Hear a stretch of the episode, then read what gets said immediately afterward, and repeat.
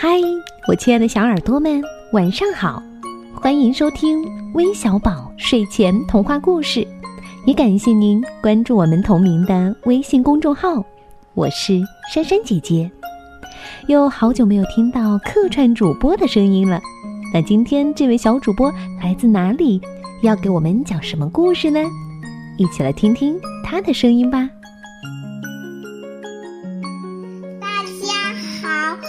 我是今天的客串主播菲尔。今天我给大家讲的故事名字叫《小兔子的新裙子》。妈妈给小兔子。做了一条漂亮的新裙子，穿着可漂亮了。小兔子穿着新裙子去森林里玩，路上碰见小花猫。小花猫说：“小兔子，你的新裙子好漂亮呀！”那当然了，比你漂亮多了。小青蛙说。小兔子，你的新裙子好漂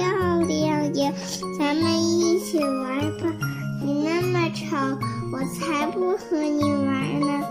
大家都不理睬小兔子了。小兔子知道自己错了，低着头向大家道歉：“对不起，小花猫，小青蛙。”大家原谅了小兔子，他们一起玩的可开心了。我的故事讲完了，谢谢大家。谢谢菲儿小主播的故事。